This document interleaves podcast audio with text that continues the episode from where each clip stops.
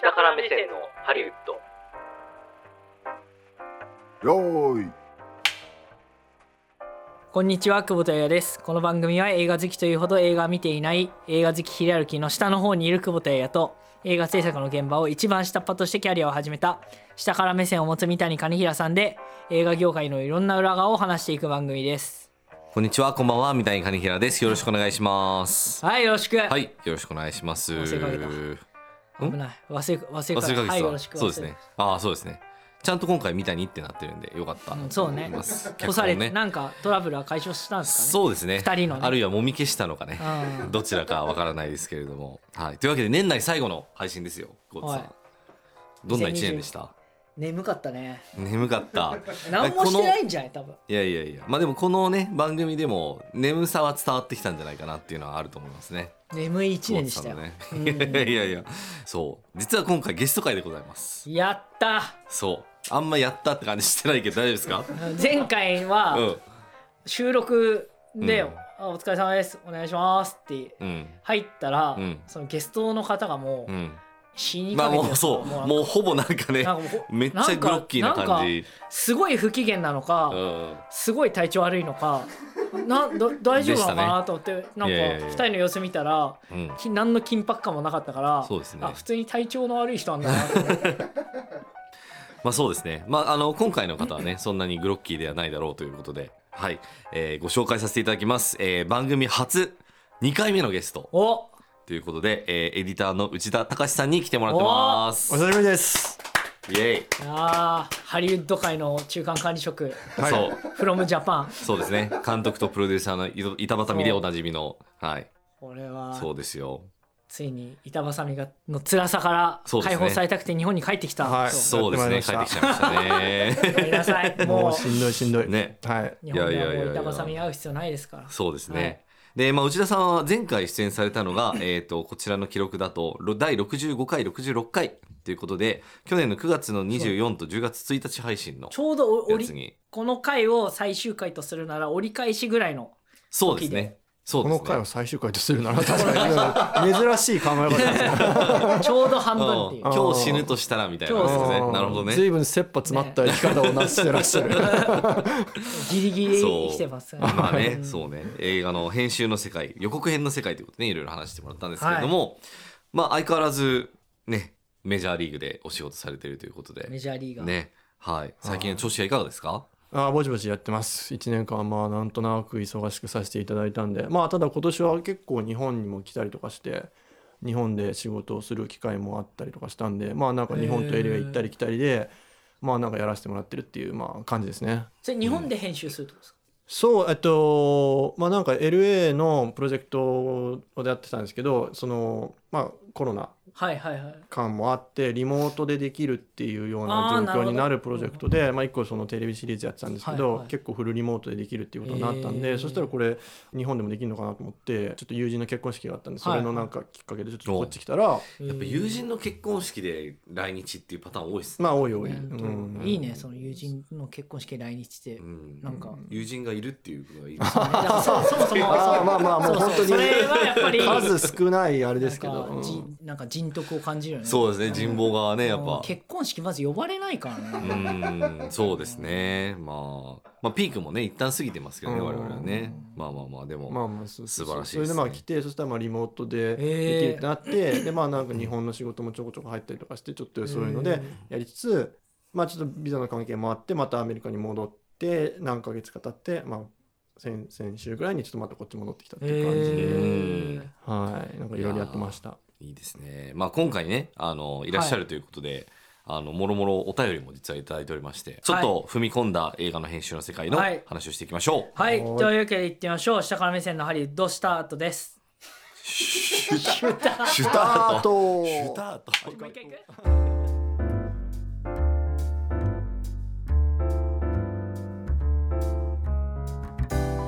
はいというわけでねスターはい、トスタートししままししたたねね。スタートしましたけどろれつが真ん中っていう。いやいやまあ下から目線だからね下から下下その下につられちゃっあたのかーなるほどね多分ねでも下から目線だったらさ、うん下がうごよく動かないとダメなんちゃうのそうですねうん下ダがメじゃん動かない目線下ダがメ動でかすないね本当うんダメだよい。やいやいやいやまあというわけでですね内田隆さんに来ていただいておりますが、はいよろしくお願いしますもうなんかいろんなネタがあるんですけれどももうお便りからいっちゃいますかあもう行きましょう。んそうですね、い、っちゃいましょう、え5つ目、えーラジオネーム小春さんからいただいています、はいい、つもありがとうございますえー見ていて全く編集を感じないのが良い編集という前回のお話大変興味深く拝聴しました聞いてくださってますねありがとうございまあすりがたですね編集のリズムについての質問です、えー見ていてブツブツと映像の流れの切れ目がやたらと目についたりうまく言えないのですがなんだかつながりがガタついて感じられて落ち着かない場合があります流れに違和感を感じるリズ編集のリズムとそれを改善する方法など素人にも分かりやすい具体例を挙げて教えていただけますかよろしくお願いしますということでいただいてますなるほどこれはねレベルの高い質レ問ベル高いですよねこのブツツブツと切れ目見えちゃう要はそうね編集を感じないのがいい編集だとすればそれ良くない編集ってことになっちゃまうんあですよそうね、そうそうでうもん実際その普通に見てて編集良くないなって思うことがそもそもあんまりないと思うからんよっぽど映画見込んでるかうんなんかそういう方なんだなっていう風な感じがするけれどもそうですねそうねまあそのどうなんだろういろんなパターンがあると思うけれどもどどうですか三谷さんとか見ててそういうこと感じることってありますなんか、いやでも三谷意さん図的じゃないところで、うん、はなかなかないですよねやっぱそこはさすがに編集の仕事みんなしてるわけだからちゃんとううん まああの意図的なのは見るけうどん、ね。そうそうそうそうまあなんなかかなかね例えば今のご時世で、まあ、YouTuber の映像とかっていろいろ編集があって、まあ、そこだとなんだろジうャンプカットのあジャ感ンじプカねットっていう感じで、これジャンプットカットって何なんですかねジャンプカットっていうのは、本来映像が一直線になっている一直線というのは続いて映像になっているべきところをカットして飛ばすうんのをジャンプカットって言って、うんまあだからあの、うん本当に今宵の YouTuber たちが喋っているちょっとの隙間をカはいはいはいットしたりとかして、うんペッペッペッってやるのをジャンプカットって、へーそうでですも、ねまあ、この映像手法自体はもう何十年前からあってうんまあなんだろうな本当に感じ方の問題だから一概には言えないけれども、まあ、ややスタイリッシュになるっていうかなんかこうんう不要なものをそぎ落としてる感じがして、まあかっこよくなるって感じる人もいるでただその一方でそれをブツブツ切れてて嫌だなって感じる人もいるからそういうのがまあ一つこのブツブツと映像の切れ目があーやたらと目についたり落ち着いてないって感じる理由になってることもあると思うんだけれどもなんかそれだけじゃなくてよくその映像の編集しててまあそのプロデューサーとかそれこそ大学院にいた時とか、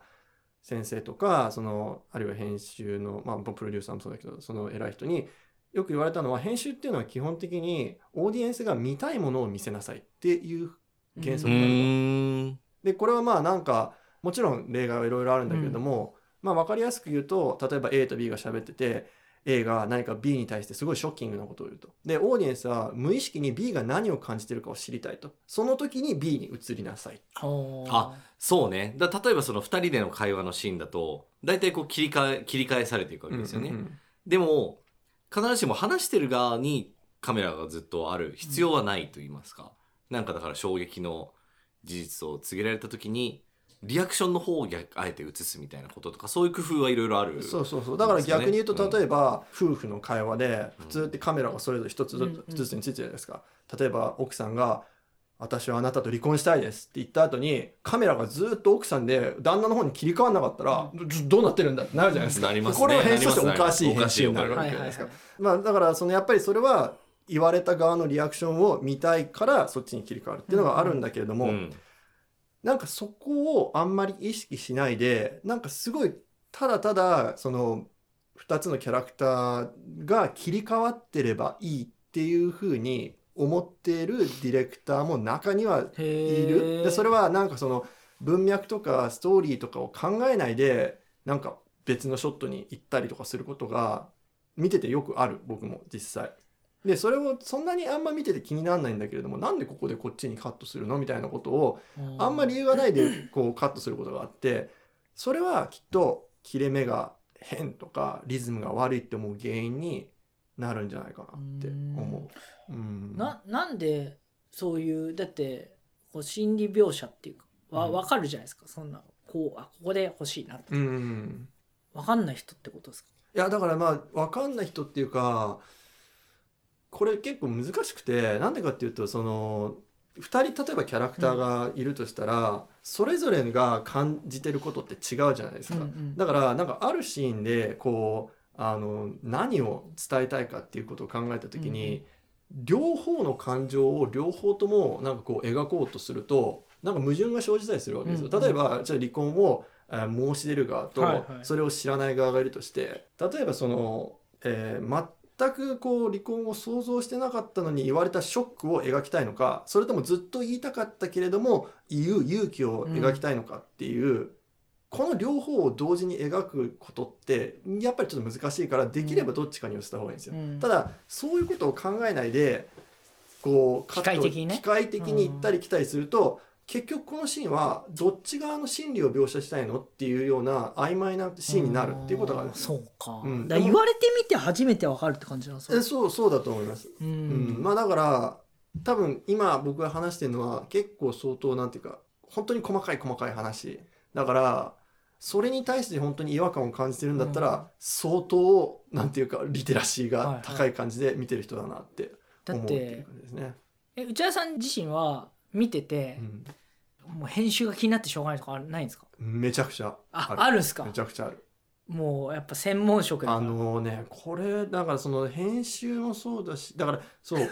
このキャラクターの感情を描くシーンのはずなのに全然描いてなくて全然別のなんかカットばっかりにいってるよとか思うと全然見れなくて、まあ、具体例は言わないですけどある映画を見た時にもうそれがしんどくて途中退出しちゃうみたいなこともあるえー、もうあもうな何言いたいのか全然わかんないって言ってもうダメ気持ち悪いってなって出ちゃって多分それは結構おー職業病かもしれないなるほどねじゃあもううんそれはディレクターズカット版でねタイトルいただいただこうかなと思いますけどディレクターズカットまで言いますよあでもそれはそそんなそんなやっぱ気になるんですねうんまあ別になんか気になることをこうあえて表に言わないですけどでもや多分僕がその時にその映画を見た時になん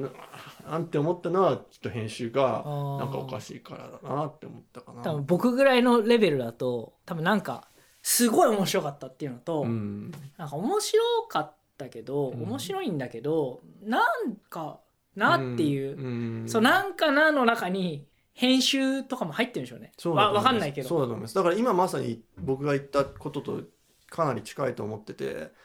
じゃあその今の例えで言うと離婚のシーンで、うんじゃあ本当にこのシーン何描きたいのかっていうことを考えて編集するのと考えないで編集するのでうはん全然そのオーディエンスに与える印象がまあ違違いうますよね、うんだから、あの多分そういうことなんだと思うしあの一つ僕が大学院の時に、えっと、授業ですごいこう感銘を受けた授業っていうか、はいはいまあ、編集ってこういうことだっていうようなことがあって、今の話になつながるかなと思うんで、はいはいせっかくだから話すんですけど「グラディエーター」っていう映画はいるじゃなあいりでますすかねうんふんふんふんふんグラディエーターの話って前回知ったい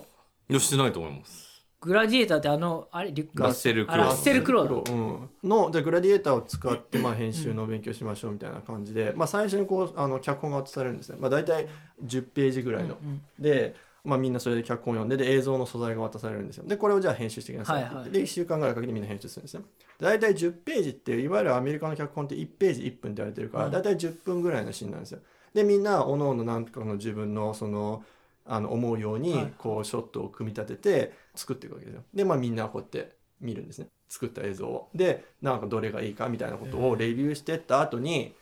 じゃあこれが実際の映画ではどういう編集になってたか見ましょうっていうふうにして見るんですよ。うんでその直前のあのシーンからまあ見るじゃないですか。はいはいであここから僕たちが編集したシーンだって始まるんですが15秒ぐらいだったらもうそのシーン終わって次のシーン行っちゃったんです。へだからー本来10分だったシーンが15秒ぐらいになってたんですよ。はいだかはらいセリフとかが全部なくなって、はうん。いへガーラッと短くなった んです。で、えいいんで15すか秒それで。そう、あのー、もともとそのシーン自体は、そのへーラッセル・クロウが、なんか街に入って、そこでその奴隷みたいな状況を見て、ひどいその惨状を見て、ちょっと心を痛めるみたいなシーンですごいいろんな描写があるんですよ。細かい奴隷が鞭に打たれたり、なんか重いもの運んでたりみたいなのがすごい細かくあって、それをずっと見せるシーンだったんだけど、それがこれ全部こんないちいち言わなくていいよねってなって本当にその要所要所のショットだけをなんか10ショットぐらい選んでポンポンポンポンポンって並んでそのシーン終わっちゃったんですよ。う。うんそうつまりそれはどういうことかっていうと映画制作における編集っていうのはそのストーリーをそこまでこうガッて要するにその前後との流れをいろいろ考えた上で本当に必要あるところだけを選んで必要ない部分はぐっと短くするっていう技術だったりするわけなんですよ。でそれがその世の物語をなんかうんシャープにっていうか、うん引き締まった面白いものにするっていうことでだからなんかそういうなんか創意工夫がされてる映画とされてない映画だと結構その結論と結果としての面白さが変わってくるのかなって思ったっていう感じでもなんかあれですよねそのえあまあ書籍の編集とかだとあ確かに。近いとこあるなって思うんですけど映像の編集だとなんとなくですよめちゃめちゃ大量のスタッフがいてうんスタッフさんいて客さんいてものすごい量取ってるわけじゃないですか。である程度1本これで作りました出来上がりましたそっから編集に入るわけじゃないですか。そっからあるものをどう良くしていくかみたいな、まあ、結論としては同じなんだけど、うん入りとしてはこの一連のものをどうよく見せるかって考えるとそんなカットとかってあんま考えないっていうかだから作品をどうよくするかっていうので言うとここいらないからカットでっていうのは分かるんだけどこのこれまでの積み上げたものの結晶がこれです。うんまあそうそうそれそれがでもだからこそ僕は編集やってて面白いところで編集者はよくその現場に行くなって言われるんですよなぜかっていうと思い入れができちゃうからはいはいだから編集者はもう要するに映像は映像それにどれぐらいコストがかかったかとかどれぐらいその思い入れが監督にあるかとかそういうのは一切関係なく一番いいものを作ってくださいって言ってファーストカットを作る権限が与えらなるれるんですよほど。でうんここが結構大事ではいつまりその思い入れって別に面白い話と関係ないんですよねでも確かに思い入れ生まれちゃうから。っていうところでそれなりにだから編集者にそれなりに権限が与えられてて、編集者がまあじゃあここはいらないって言うんだったらまあいらないのかもねって聞いてくれるプロデューサーもちろんそうじゃないディレクターもいますよいや俺が片してもこんなんだからっていうのもだからいますけどまああー一般的な考え方として編集者にもそういう権限を与えることによって客観的に面白い物語を作ろうっていう精神性がそういうスタジオにあるような気がしてだあーからそういうのは面白いなってなる思ほいまどすねね。。ああ、なるほどね。やっぱでもその削ぎ落とされた形がいいっていうのはそれはもう普遍的なんですかね。あいやでもそんなこともないと思う、うんそれはあの例えば逆に何なんだろうこのシーンって思わせるぐらい無駄に長く映像を見せるっていうのもある意味逆の技術だったりとかするからそこはもちろんバランスがあると思うんだけれどもこれは別に映像編集に限らず人と話してる時もそうだしなんか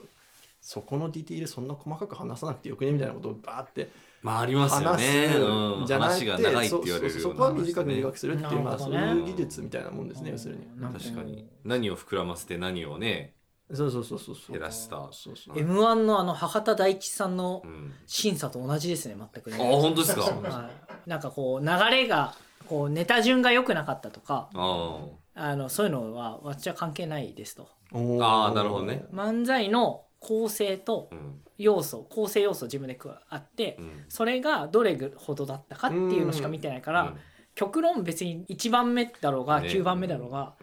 何番でも関係ない、うんあでもまさにそうでだからそのさっきの編 集がその短ければいいのかっていうと例えば短くして短くしてボケをいっぱい入れていくのがいいっていうわけでもないっていうことで、うんなんか例えばロングコートダディなんかはこうやっぱり貯めて貯めてうん貯めて笑い貯めて貯めて貯めて笑いみたいなだからそのための部分は確かに笑い起こってないけれどもそれがあることによってこの笑いが生きるっていう流れがあるわけじゃないですかだから人によってはそうやって貯めて貯めて貯めての方がいいっていうのもあるわけで、まあ、それと全く同じことが映画の編な集にるほもど言えねるんじゃないかなっていうう。んなるほどなるほどうんいや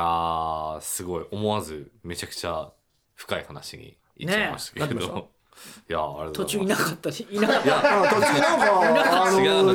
違うのみ三谷さん寝てたんじゃないかな違う今のは違う今のは編集集いやいやいや違います違います編集してた編集編してたそう集してた自分自らを編集し たの違うそうそうそうそう自らをカットしてたの今いやあのまあちょっとねあのお電話がありましてお電話ちょっとどうどうお電話しても出なきゃいけないものがありましてあすーいませんおノー編集ノー編集おーのげのげまあでもね一応いやでもあいなくなったのゲストで来でたものにこれいかにいかにこれが自然にいないかっていうねことを感じていただければいやいやそれはこっちの頑張りがあるか らさえ頑張りってかノー編集で出すからそう頑張りも何もないのよまあまあそうでも編集してないからガチャこっちはそういうのこがっちはさないじゃないもですかう三谷君に話してるのに急に立ち上がっていなくなるからさ 俺視点をずらしながらスーッと久保田さんに話していやいるやいや いやめめちゃめちゃここ音出さないように出ようとしているなっていうそうことを感じながら そうこっちの話面白かったからさそうですでもなんか下から目線のハリウッドその続きの、はいえー、と質問に参りましょう、えーラジオネームシンツレフルさんということでですね、2つ質問いただいてますいつも笑い転げて聞いていますあありがたいですねメジャーからのゲスト再来と聞いたので、え2点質問します、え1歴史えー先日の支配りで映画史がありましたが、映画の編集にも歴史があったら聞きたいです。例えば困難だった時代や何かのきっかけで急速に編集技術やスピードが上がったなど、あと自分が編集を初めてやったとしたら、ブチッと切れ目が分かりそうなパッチワークのように継ぎはぎとなりそうで、どんな歴史や問題をクリアして、滑らか仕上げができるようになったのかも気になります。なるほど。なるほど確かにね。ちょっと1個目の話ともつながるところもありつつ、どうですか歴史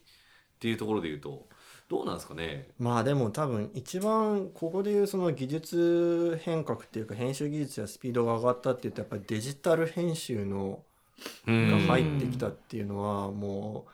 そううです格ね。段にスピードが変わってそうですねだから9 2000年代ぐらいそれまでうはんフィルムって 35mm フィルムうん色がよくわかんないような感じのあのフィルムを実際にカッターで切ってテープで貼ってみたいなことを繰り返して編集してそうなんですよいいっやたりとか怖いね そう怖いで すかだってその勝ったら結構これ後でこっち貼っとこうってそうだからあれはしとこうと思って置いててそれが風ビューって吹いてそうそうそう風そう あとしかもしかもフィルムって燃えるんですよそうそあのすごい引火しやすいっていう性質があなってんでそんな材質のやつにちょやめなさいよそう、まあ、引火しやすいからっていうのねあのニューシネマ・パラダイスみたいな映画でねそれがちゃんとあの物語のポイントになってきましたけれどもそうなんですよ、へーあれはねなんか光が当たりすぎるとなんかみたいなことなんですかねわかんないですけどうんなんかあそういう光で燃えちゃ科うってこと学的な反応でなんか火がつくらしいですええそうあだから暗室なのあうーん暗室はまあその光が露出しすぎないようにみたいなためなんですけれども、そうそういう性質もあるからだから昔の編集とかってもう本当に映画のなんていうのこうフィルムのこう長いやつがこうんういっぱいこう並んでるみたいな物干し竿みたいなやつにこうピッピッピッピッってこうなんか洗濯ばさみでこう並んでるみたいなすごいね感じの並び方をしてるんですよ。本当にそのテープっていうのが、うんあのフィルムってあの上と下にこう穴があるんですよ、はねいはいその穴にこうあの引っ掛けて、えーうんフィルムを回してるんですけどあのテープ専用のテープがあって、うんそのテープを上と下にこう穴があってちょうどそれにはまるようへにーあのフィルムにはまるようなテープになってそうそれをこう上からこうなんかなんだホッチキスみたいなのうでんペタンとしてつなげるみたいな機械もあったりとかして、まあその機材の良さはあったんだけど、うんでもそれはやっぱり今おっしゃったようにその編集の可うん可能性っていうかなんかオプションもあの減るし、時間もかかるしうんっていう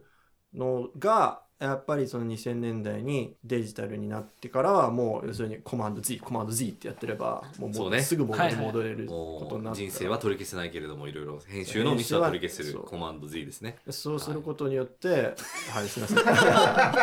まあ編集もね今のもまあまあ編ね集した方がいいんだあそうですね。むしろね。 わかんないけど今のはね。まあでもとりあえず。ずそれでこういろんな編集に時間時間っていうか、いまあ、同じ時間でいろんな編集のオプションを選べるようになったっていうのはまあそれが大きい間違いなくあったと思いますね。なんか最近はないですかなんかこの数年でこれが変わってこれがすごいまあでも例え ばそのパソコンのその技術がどんどん上がってったから本当に10年ぐらい前までは映像を、えーまあ、今 4K って別にテレビとかでも使われてるから、あのよく聞く言葉だけどもうそれを編集なんてできなかったから、はいはいはい編集する時にはいわゆるプロキシって言って、うんまあ、あの画質の抑えたうん動画に編集して、まあ、まあオフライン編集って言ったりもしますけど。うんあのそういった状態で編集して終わってからそれをつなげるっていうのが普通だったけれどももう今では割と民生用のコンピューターとかでも 4K のまま 4K のそうまそまれ編で集かでいきるっていうのがあっんですねて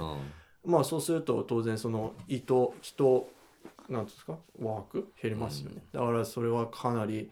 結構大きい、いやてかある意味もう誰でも編集できる時代にそうそうそうそうなってるっていうのはもうとてつもないことで、そうそうそう多分普通に結婚式のビデオみたいなものとかでも普通の人が、うん作ったよねあ作りましあた作そうっですよねおそうだーねそどんなあのゴールデン X ってあるじゃないですかあのあアニメのうわかるあれめっちゃ好きあれみたい「ザ・ワールなド・オブ・ゴールデン・エッグスね」あれみたいな大胸筋強制サポーターでやってるなやつねなんだなんだなんだわかんないですうんをはアニメにしておおへえそうなんだ新郎新婦出てくるみたいあなえー面白い、ああれすごい好にき二徹した似てたしたー お疲れ様ですいやでもそれで言うとだからもう本当にだから YouTuber がめっちゃ増えてるっていうのもそうだと思うしだからそうですねだから要はみんなみんなで普きる通ってにこフとァイナルカッまあそうそトうそとうかそういうのが使えるでもみんなそれが手に入るっていう時そう代でそうもそあるうだからしもうもう仕事上がったりですよだからまあそれはいいんですけ どあいのやー上がったりではないと思うけどハリウッドとは違うでしょいやでも、まあでも実際そういう意味で言うと本当にあの編集って割となんか一般的になってきたのはやっぱり技術的な、あのアップデートがあったからだと思いますうね。んそうね編集逆に言うとその時代要するにそういうのがデジタルで編集をしだしたのが本当にあのよく言われてるその最初にデジタルで映画を作ったのはジョージ・ルーカスああのースター・ウォー「スズねター・ウォーズ」エピソード2かなかなエピソード1 1かなここは要うんまあ1か2かのどっちかをうんねどっちかをデジタルで撮ってデジタルで編集しそてうデジタルで上映してみたいなことをやってもう当時はいろんな人がう、んうん、そんな許せないとかなんか言ったりとかしたもんだけれどもまあ今では当たり前になっちゃってっていうそうだからやっぱデジタルの恩恵って、まあ、この前ほらあの私めがですねあのカメラを50万で買ったみたいなやつがあったと思うんですけれども冗談じゃないよ本当にいやそれもそのなんかデジタル技術の恩恵のおかげでいや本当だったらこうフィルムとかでこう撮るような、うんカメラで撮れるような画質のものがやっと一般の人でもこう手に入るようになってるっていうそういう大きなねそのいや民主化みたいないわゆるねそうそうそうあの聖書が広がったみたいな感じ。コモディティとかですかそうそうそうコ最近モディティ化よくわとかってかんないですけど言いますけれコどモディティ化あのねーでも本当にそうでそのさっき言ったみたいにその35ミリとかの編集の時代は本当に編集機ってめちゃくちゃ大きい、うんあのゲーセンのアーケード1台分ぐらいの機械だったんですよ。へだあのそれがないと編集できないから当然そんな編集機材なんて一はいはい般の人が使えるものではなかったからデジタル化っていうのは技術あのスピードを上げたし、まあ、民主化のあの手助けもしたしっていうのはすごい大きかったと思ういますんうんだって今そう本だ当に MacBook で編集できるじゃないですか MacBook じゃない iPhone で編集できる iPhone で編集できるからね今ねうんだからもう本当にそういう意味ではね、びっくりな時代ですけどびっくりな時代です、うんはい、えーというような感じでございますねでは次の質問いきましょうえっ、と未来についての話ということで、えー今後もし映画の編集にまつわる AI 技術が進化したとしても これだけはやっぱ人間の編集でないとねみたいな編集があるとすればどんな編集でしょうかとで、えー例えば栗を剥くとして機械で剥いた栗と手で剥いた栗では明らかに味も食感も異なりますそんな風に五感に響く人間ならではの編集みたいなものがあれば教えていただきたいですということでこれ内田選手どうですかね選手になったんだっけ俺えーっとメジャーリーガーですから AI 技術をそもそもそんなに多分俺詳しく知らないからなんかわかんないけどでやっぱできちゃうんですかねなんかある程度こう素材上げればなんかうまいことやってっつっていろんなことをいろんな映画を学習させてみたいなことして大体こんなもんでしょみたいなことできんのかな、まあでもさこれを言うともうなんか俺の仕事とか関係ないけれ ども例えばじゃあ結婚式のうん、思い出のビデオとかってこの人とこの思い出があるないってやっぱその人しかわかんないじゃんみたいなごめあんーそういう回答を期待してるわけじゃない かいやいやいやいやい やででももそれなは確かにでもなんかそういう感じになっちゃうような気もするけれどうも。んなんかこれはもう本当に AI 技術に対するあの認識によって結構変わってくるかもしれないですね、この答えのは、うん割と僕は AI 技術って意外と何でもできちゃうんじゃないのって思ってる派の人間だから、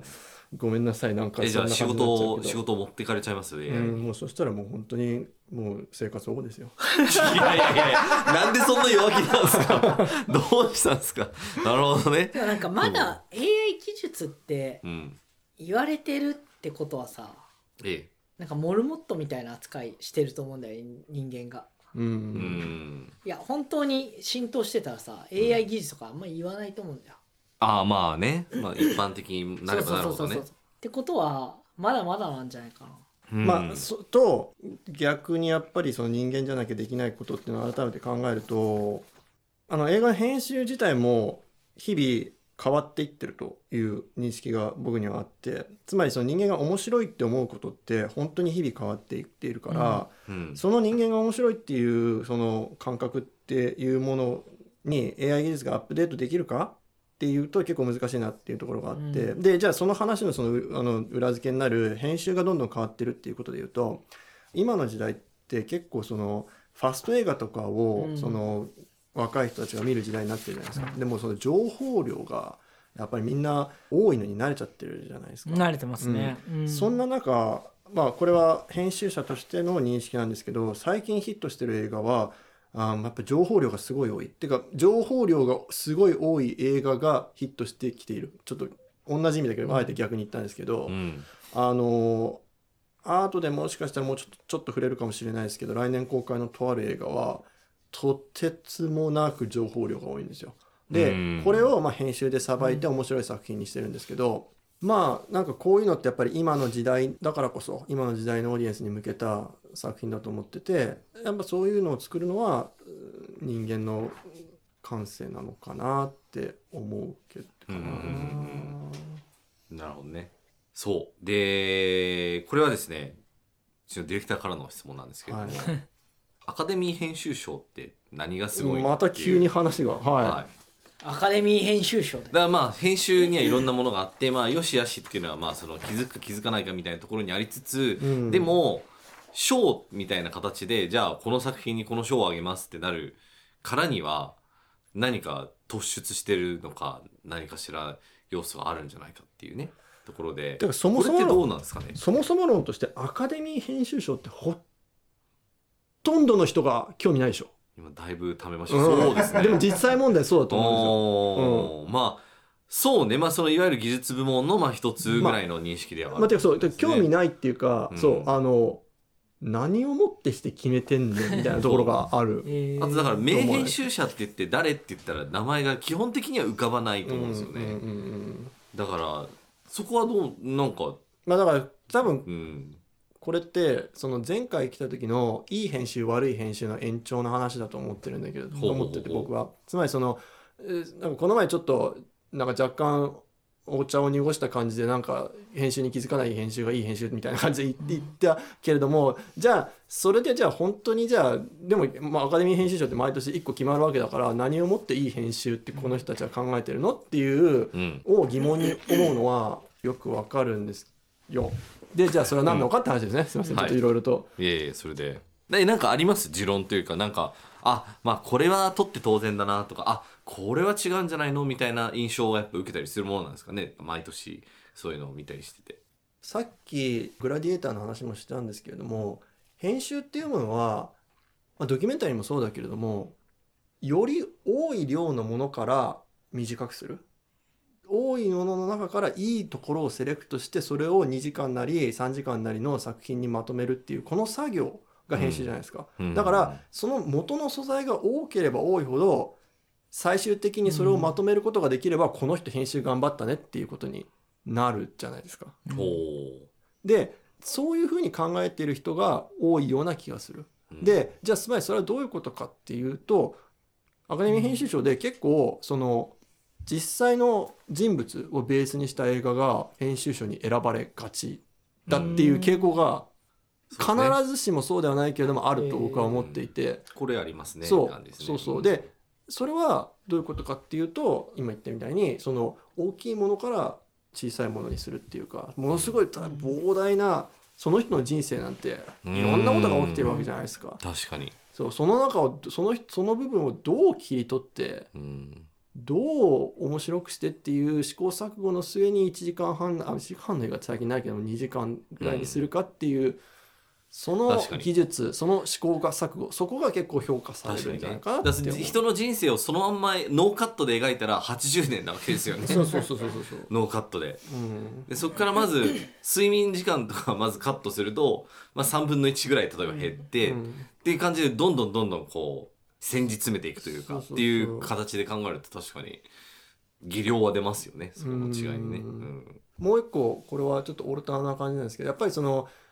えっと、アカデミー賞ってそもそも映画関係者が決める賞じゃないですか、うんあのアカデミー会員っていうのは映画関係者にこう与えられてその人たちが投票するみたいな流れがあるでしょ、でそうなってくると結構そのみんな編集って何みたいなことについてちゃんとやっぱ映画作ってるうちは考えるわけですよ。でその編集って何みたいな概念を揺さぶった映画みたいなのも選ばれる傾向があるような気がしてて。なるほど。あへのー何年か 前にあの宇宙に一人ぼっちにされて頑張って地球に帰還する「ゼログラビティ」っていうああ、ゼログラビビティ、はいあ。ったじゃないですか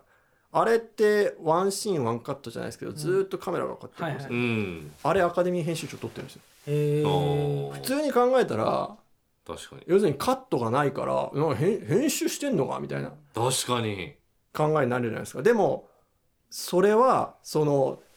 まそうねずその一本の要するに編集をしないで一本の映画にするっていうか、まあ、その切り目を作らないで一本に編集するっていうことがなんか編集っていう概念を考えさせるっていう面白さがまずな一るほど個あるのとあと単純に当然あのワンシーンワンカットってもじゃあはいやりますよって言って1時間2時間ぐらいこうカメラ回してたわけじゃなくて細細かくこういろいろ撮ってて、それをつなぎ合わせてるわけじゃないですかそのつなぎ合わせてる技術っていうのが当時では最先端だったし、うんそれはオーディエンスに分かんないようにものすごく工夫してるそこに編集の、まあ、技術の推移が詰められてるっていうふうに考えられていてうん。それの結果として選ばれたと、うん。だからなんかやっぱりその編集っていうものをすごく考えてる人普段から、まあ、映画制作っていうものを普段から考えてる人たちがあこれって今までの編集でやってこなかったよねっていうこととかあるいはこれ編集大変そうだったなって思うものが選ばれるっていうなるほどような傾向がある気がします。それなんかあの、M1 みたいなのとやっぱ通じる部分がありますね。あそうなんですあかの、何がですかなんかしゃべくり漫才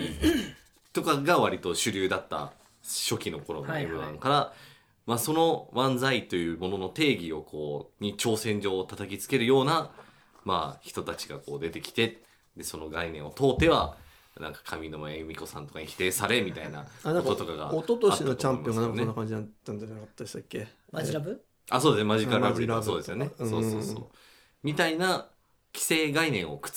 すそうそうそうあるいはなんか考えさせるところまで行くか行かないかみたいな、うんそうそうそうそこのレベルの高さみたいなのあるんですよね、多分ね。そうそうそううんうん。なるほど。というわけで、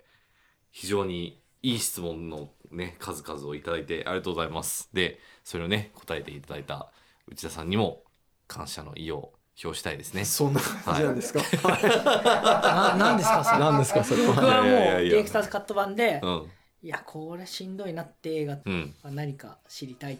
あ、そうですね。あこれはしんど来年のいやつはなねっていう映画の時、あの存在を消していらっしゃっあーそたのうだ存在で消してたんだよ多分何の話かわかんないと思いますあーあないじゃあいやいや教えない教えない教えじゃあ、教えないじゃあ、あの、放送聞きますわ。ない教えない放送ここにいながら耳栓しててくださいここで喋るからあ確かに。俺見たわってかもしれないし、いやいやはい、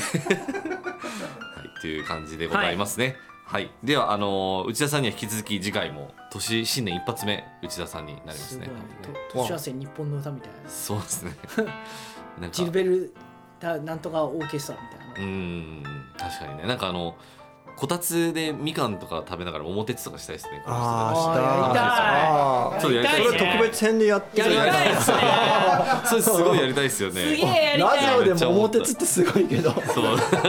映画の話しながら桃鉄あはあそーうそう確かになんかね、まあそんな感じでございます。えっ、とエンディングに参りましょう。は、はいいえっ、とポッドキャストでお聞きの方はですね、番組登録をぜひお願いいたします。えーあとはですね、番組へのお便り感想は、えー番組の公式ツイッターからお便りフォームの案内が出ています。えー、ツイッター下から目線のハリウッドもしくはアットマーク下ハリで検索してください。えーまた番組のハッシュタグハッシュタグ下ハリ、えー下は漢字、ハリはカタカナですね。でコメントもお寄せください。はいというわけで次回もお楽しみにお会いいたい久保田彩と三谷金平と内田隆でした